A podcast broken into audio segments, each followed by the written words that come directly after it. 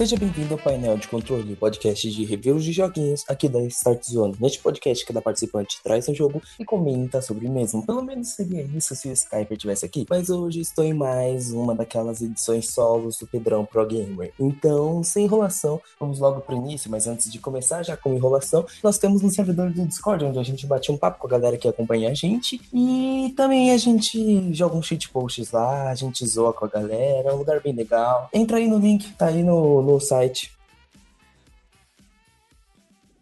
Começando de forma tranquila e básica, eu tô trazendo um jogo que eu tô devendo há muito tempo. A gente recebeu da Deep Silver Kingdom Come Deliverance e eu fiquei de trazer esse jogo aqui para comentar para vocês. E bom, Kingdom Come Deliverance é um jogo um pouco diferente, ele é meio interessante, mas ao mesmo tempo ele é um pouco estranho, vamos dizer assim. A premissa de Kingdom Come Deliverance é ser um simulador da era medieval. Você está no reino de Bohemia, se não me engano, e você controla simplesmente não um cavaleiro, não um herói, um arqueiro, um escudeiro. Você simplesmente controla o filho do ferreiro. Ou seja, você é basicamente um ferrado. Você controla esse cara que não sabe ler, que não sabe manejar uma espada, que só sabe fazer uma coisa: ajudar o seu pai a fazer espadas.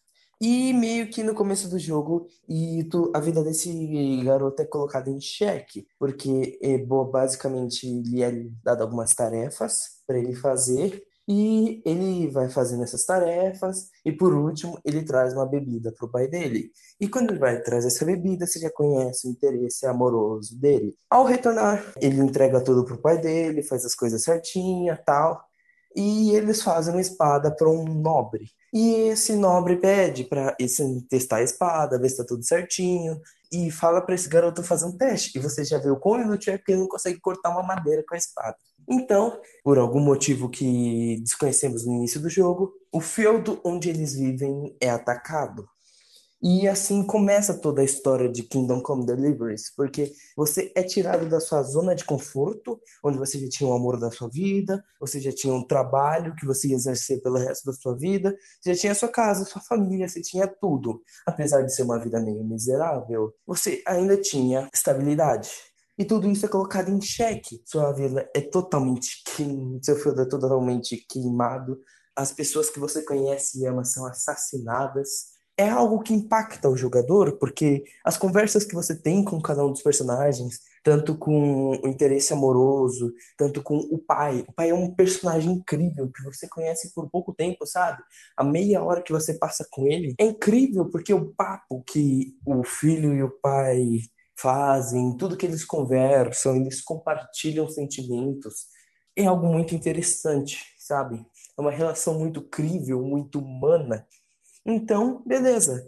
Tudo foi abaixo. Seu feudo está sendo invadido. Você pega um cavalo e sai correndo em direção a algum lugar para dar aviso de que, bom, eles podem ser o próximo. Então você vai para outro feudo avisar isso. Encontrar o Lorde de lá. E lá você acaba encontrando um lugar para ficar.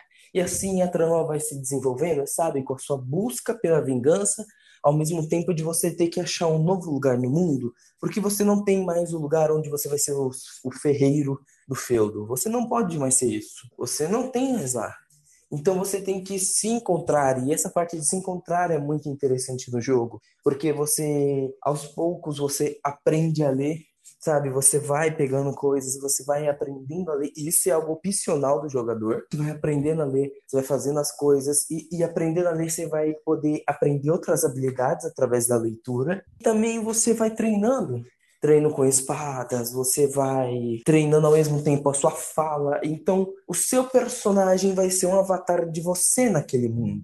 E isso é interessante o protagonista, ele é meio que praticamente uma página em branco, uma tábula rasa, para ser preenchida por você, o jogador. E esse jogo, quando eu comecei a jogar ele, eu falei: Ok, Monster Hunter Road, você está quase perdendo o seu lugar como jogo do ano para mim. Isso foi no começo do ano. Mas ele tem muitos erros, ele tem bugs muito, assim, difíceis, sabe? Ao mesmo tempo que esses bugs, parte deles já foram corrigidos, como a queda de frame rate foi, foi corrigida praticamente toda no PlayStation 4, existe uma ou outra área com muitos elementos que ainda tem aquela queda de quadros, mas normalmente é de boas. E também temos alguns problemas com poplins, com texturas. A gente tem delay de render, a gente tem, assim, pensa nos problemas que aconteciam naquele Black Mirror da THQ. É a mesma coisa que acontece aqui, só que não tão grave quanto Black Mirror. Por sinal, preciso rejogar Black Mirror para ver se os problemas já sumiram, se ele foi atualizado. Mas enfim, é praticamente isso que mata o jogo. Apesar de que também, para quem não sabe, esse é meio que um jogo na vibe de Hellblade. Ele é um Double Way, ou do Double Way e meio praticamente, and middle, que é praticamente aqueles jogos que estão entre o Indie e, o e não é Triple A, mas ele é o mesmo aquela qualidade, então é um meio termo entre independente e Triple A. Então ele tem gráficos até que interessantes, não muito bonitos, mas interessantes. Só que a jogabilidade peca muito, o combate ele é inovador, ele realmente pega aquela coisa que For Honor fez e evolui, sabe? Ele é bem baseado e calcado na realidade.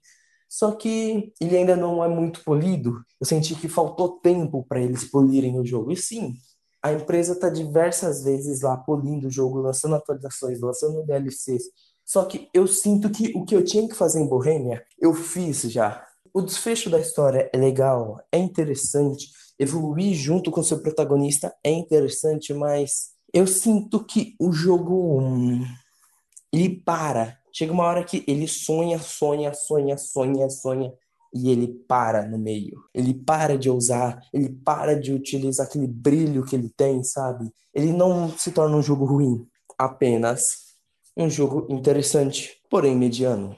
Outro jogo que eu trouxe para vocês é Pinstripe. Esse jogo, ele me chamou muita atenção. Ele é um jogo independente. Ele conta a história de um ex-padre que tem que cuidar da sua filha e que ele tá viajando com ela para algum lugar que não é falado no jogo. E então a sua filha pede para brincar com você e vocês dois têm, vamos dizer assim, uma espécie de brincadeira pelos vagões do trem ela é o Sherlock Holmes e você é o Watson, e vocês saem pelo trem investigando e pegando os primeiros coletáveis do jogo. Só que ao andar por lá, vocês encontram Pinstripe, que na representação, pelo que eu entendi do jogo, ele é meio que o senhor do submundo, ele é meio que uma criatura maligna e algo do tipo. Ele sequestra a sua filha e leva tanto ela quanto você para esse mundo inferior, para essa espécie de limbo. E assim, o, o seu personagem, chamado apenas de Padre, ou Father, segue essa jornada para tentar reencontrar sua filha e, ao mesmo tempo, ajudar as pobres almas que estão naquele lugar. O jogo se baseia praticamente numa dinâmica meio plataforma misturado com puzzle. Então você está naquele ambiente meio que sombrio, um ambiente meio gótico quase. É interessante como o jogo adapta tudo isso, porque o visual do padre é muito bonitinho, muito fofo, o visual da filha dele também é, mas tudo à volta deles é muito sombrio, é muito escuro, quase sem expressão. Uma coisa que eu achei muito interessante enquanto eu estava jogando esse jogo foi um comentário que até que meus pais, meu próprio pai falou o jogo que eu tava jogando tinha um ar meio triste, meio para baixo. Parecia que não era um jogo divertido de se jogar. Eu jogando aquele jogo, eu tava imerso naquele mundo. Na hora eu não percebi, eu não entendi muito bem e falei, não, o jogo é legal, tá? Só que realmente o jogo ele causa isso. Principalmente quando você está finalizando o jogo, ele você percebe que ele tem bem esse ar meio para baixo Todos os personagens dos NPCs com quem você conversa, com quem você ajuda, são pessoas que já conheceram esse padre, mas de alguma forma foram condenadas a ficar nesse submundo. E meio que é muito interessante, porque o padre, ele é meio que um personagem muito como o Kingdom como ele é moldado pelo jogador, mas ao mesmo tempo ele é um personagem muito ausente, eu sinto ele na trama.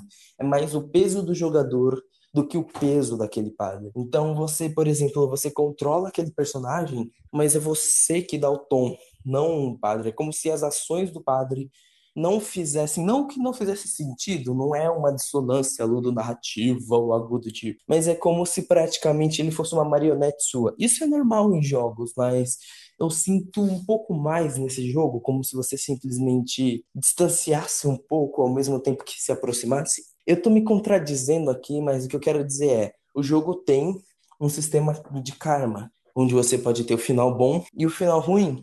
E ao mesmo tempo ele tem um New Game Plus, que eu acho interessante para você poder pegar os coletáveis que sobraram, você poder comprar roupinhas novas, você poder derrotar um pinstripe não com estilingue, mas sim com uma metralhadora. Mas de qualquer forma, eu sinto a identidade desse jogo, eu acho ele interessante. Ele é um jogo divertido, ele é um jogo curto, mas eu não sinto peso das escolhas, eu não sinto peso do protagonista. Eu acho, sinceramente, a história é toda muito legal, a história é toda muito boa, mas eu simplesmente acho que eles poderiam ter trabalhado melhor naquele protagonista, que foi coisa que eu acho que eles não fizeram muito bem. Mas mesmo assim, nada tira o brilho da história, de toda a atmosfera, de todo aquele mundo que eles criaram. Eles fizeram uma espécie de, de um limbo que parece que as pessoas são alienadas nele, então as pessoas que estão lá, apesar de tudo, elas não querem estar lá mas elas são convencidas de ficarem lá, de, de quererem continuar lá por uma espécie de comodismo, como uma moeda de troca. Eu te dou isso aqui que te deixa feliz, que é uma espécie de bebida, que deixa as pessoas meio felizes e tal. E, e, em troca a pessoa fica lá e serve como uma espécie de energia para aquele lugar, como espécie de combustível. Então, sim, é um mundo muito bom, é um jogo bastante divertido, é um jogo bastante sombrio, com uma atmosfera bem dark, bem melancólica, mas eu recomendo as pessoas jogarem Pinstripe. Ele tem aquela sensação agridoce que alguns jogos têm e que eu gosto de ver algumas histórias. Então, eu recomendo você jogar esse jogo. Por último, mas não menos importante, eu vim falar de um jogo que a gente recebeu da Square Enix Collective, que é uma espécie de selo de jogos independentes apadrinhados pela Square Enix. Esse jogo que eu vou falar sobre para vocês é Forgotten Aim. Forgotten Aim, uma das minhas apostas, não minhas apostas, porque esse jogo é um pouco conhecido, mas ele é um dos meus jogos favoritos desse ano. Eu sei que eu já falei isso de Monster Hunter, de God of War, eu vou falar depois de The Messenger, mas esse jogo em particular ele é interessante. Ele é um jogo que passou por baixo do radar, mas ele é legal, vocês vão ver. Ele praticamente tem a premissa de você jogar um anime. Mas não, não necessariamente um anime, mas uma animação tipo quebra-nozes, uma animação mais clássica, sabe? Uma mistura um pouco do que eu diria que Ghibli faz e que outros estúdios fizeram. Então você tem uma animação, um jogo que você controla uma animação, mas ele se baseia em duas coisas. Em Forgotten Name, você tem uma gameplay meio point and click, mas ao mesmo tempo misturando com elementos de plataformas, então você tem um jogo muito versátil, porque você anda por aí, utiliza diversos power-ups para poder facilitar a sua locomoção e de certa forma então esses gameplays são meio balanceados, sabe? É, o jogo sabe equilibrar muito bem as sessões de plataforma com os momentos que você tem que fazer um resolver um puzzle e, tipo, em questão do visual do jogo, ele é uma das coisas mais bonitas que eu já vi na minha vida. Ele tem uma animação bastante simplista até, mas é muito interessante como ela flui no jogo, sabe? Eu fico imaginando o trabalho que esse jogo deu, mais ou menos com que o trabalho que Cuphead deu para os animadores, sabe? E eu vendo esse jogo, eu só penso, cara, ok, Cuphead ano passado foi a joia de, de, de jogos em questão de de animação, em questão de visual. Mas, cara, Forgotten Name é o desse ano, sabe? Ele é um jogo muito lindo e não é só isso, a história dele é muito boa. Ele meio que pega um mundo fantasioso que fala que tipo, é tudo que os seres humanos de nosso mundo esquecem, meio que que deixam de lado e não lembram, como aquela meia que, que ficou embaixo da cama e a pessoa nunca pegou essas coisas são transportadas automaticamente para um mundo dos esquecidos. E lá eles essas coisas como a meia, como o guarda-roupa, como uma lamparina, como uma pistola, todas essas coisas criam vida e ganham um objetivo. Só que, tipo, é muito estranho, mas é como se fosse assim: ela chega lá e ela ganha sua própria identidade, e logo depois ela já ganha um trabalho. Tipo, você vai para patrulhar esse lugar, você vai ajudar na construção daquela ponte. Só que o jogo tem toda uma trama cheia de reviravoltas. Então, você controla N, que não é um objeto, ela é uma humana no meio de um monte de objetos vivos. E naquele mundo só tem dois humanos, você e o Master Bunko, que é praticamente o único vínculo humano que ela tem naquele lugar. Então é interessante que simplesmente o Bunko, ele tá sempre lá ordenando que as pessoas façam isso, façam aquilo, que de certa forma as pessoas construam aquela ponte para que um dia eles possam voltar para o seu mundo. Mas logo depois a gente é apresentado para uma espécie de Forgotlings que simplesmente não querem seguir as ordens do banco, que não querem, de certa forma, seguir esse sistema. Eles têm uma identidade, eles gostam do mundo que eles construíram e que eles vivem. E mesmo que, sinceramente, viver naquele mundo seja para eles algo difícil, porque uma hora eles estão destinados a morrerem, porque depois de anos e anos passando por aquele lugar, eles estão destinados a serem uma espécie de cristalizados, porque tem uma data de validade naquele mundo. Isso é algo interessante, porque após passarem dessa data de validade deles, eles viram meio que um cristal. E isso é, é um interessante. Todo o folclore de Forgotten Name é muito interessante, muito bem feito, é muito dinâmico todas as reviravoltas, todas as explicações de história, tudo em Forgotten Name é incrível. E eu, sinceramente, cada vez que lembro mais desse jogo, eu, eu sinto mais carinho por ele. Esse jogo simplesmente me traz muitas boas lembranças, sabe? Porque simplesmente diversas vezes eu me pegava pegando partido do que na época da história, no momento da história, eram os vilões. E eu simplesmente me identificava muito mais com eles, com o pensamento deles, do que simplesmente com quem eu estava controlando, com a minha protagonista. E todas as escolhas e todas as coisas que eu fazia naquele jogo, mesmo que fossem moralmente erradas, eu sempre escolhia de acordo com a minha moral. Eu sempre escolhia de acordo com o que eu achava que era certo. Então, querendo ou não, eu sempre tornava, eu sempre colocava a Anne a desafiar o Mestre Bonko e simplesmente tomar o partido dos revolucionários. E isso é muito interessante. Sabe, eu, eu amo demais Forgotten Name. Eu, eu acho que as pessoas têm que dar uma chance para esse jogo. Ele ficou meio apagado, mas ele é um jogo incrível. Ele é uma pérola desse ano. E acho que todos deveriam dar uma chance para ele.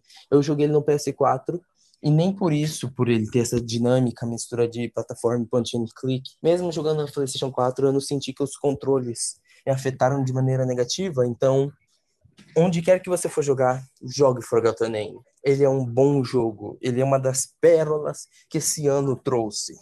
Sabe, é, esse ano lançou diversos jogos interessantes, mas também lançou diversas coisas genéricas, diversas coisas assim que, sinceramente, não merecem a atenção das pessoas. Não que eu tenha que jogar o que você quer ou não jogar, mas existem certas coisas que merecem o apreço e, e merecem a chance das pessoas. E Forgotten Name é uma dessas coisas, sem dúvida nenhuma.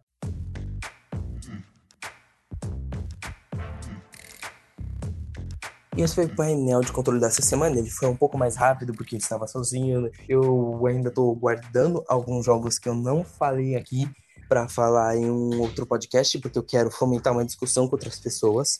Então, se você quer continuar acompanhando o nosso podcast, a gente está em todos os feeds por agregadores de feeds e a gente também tem as nossas redes sociais, onde você pode acompanhar também as nossas postagens. Recentemente começamos agora um programa de colaboradores, então agora temos mais conteúdos por semana. Então a gente está com esses artigos, é, tem muitos artigos interessantes.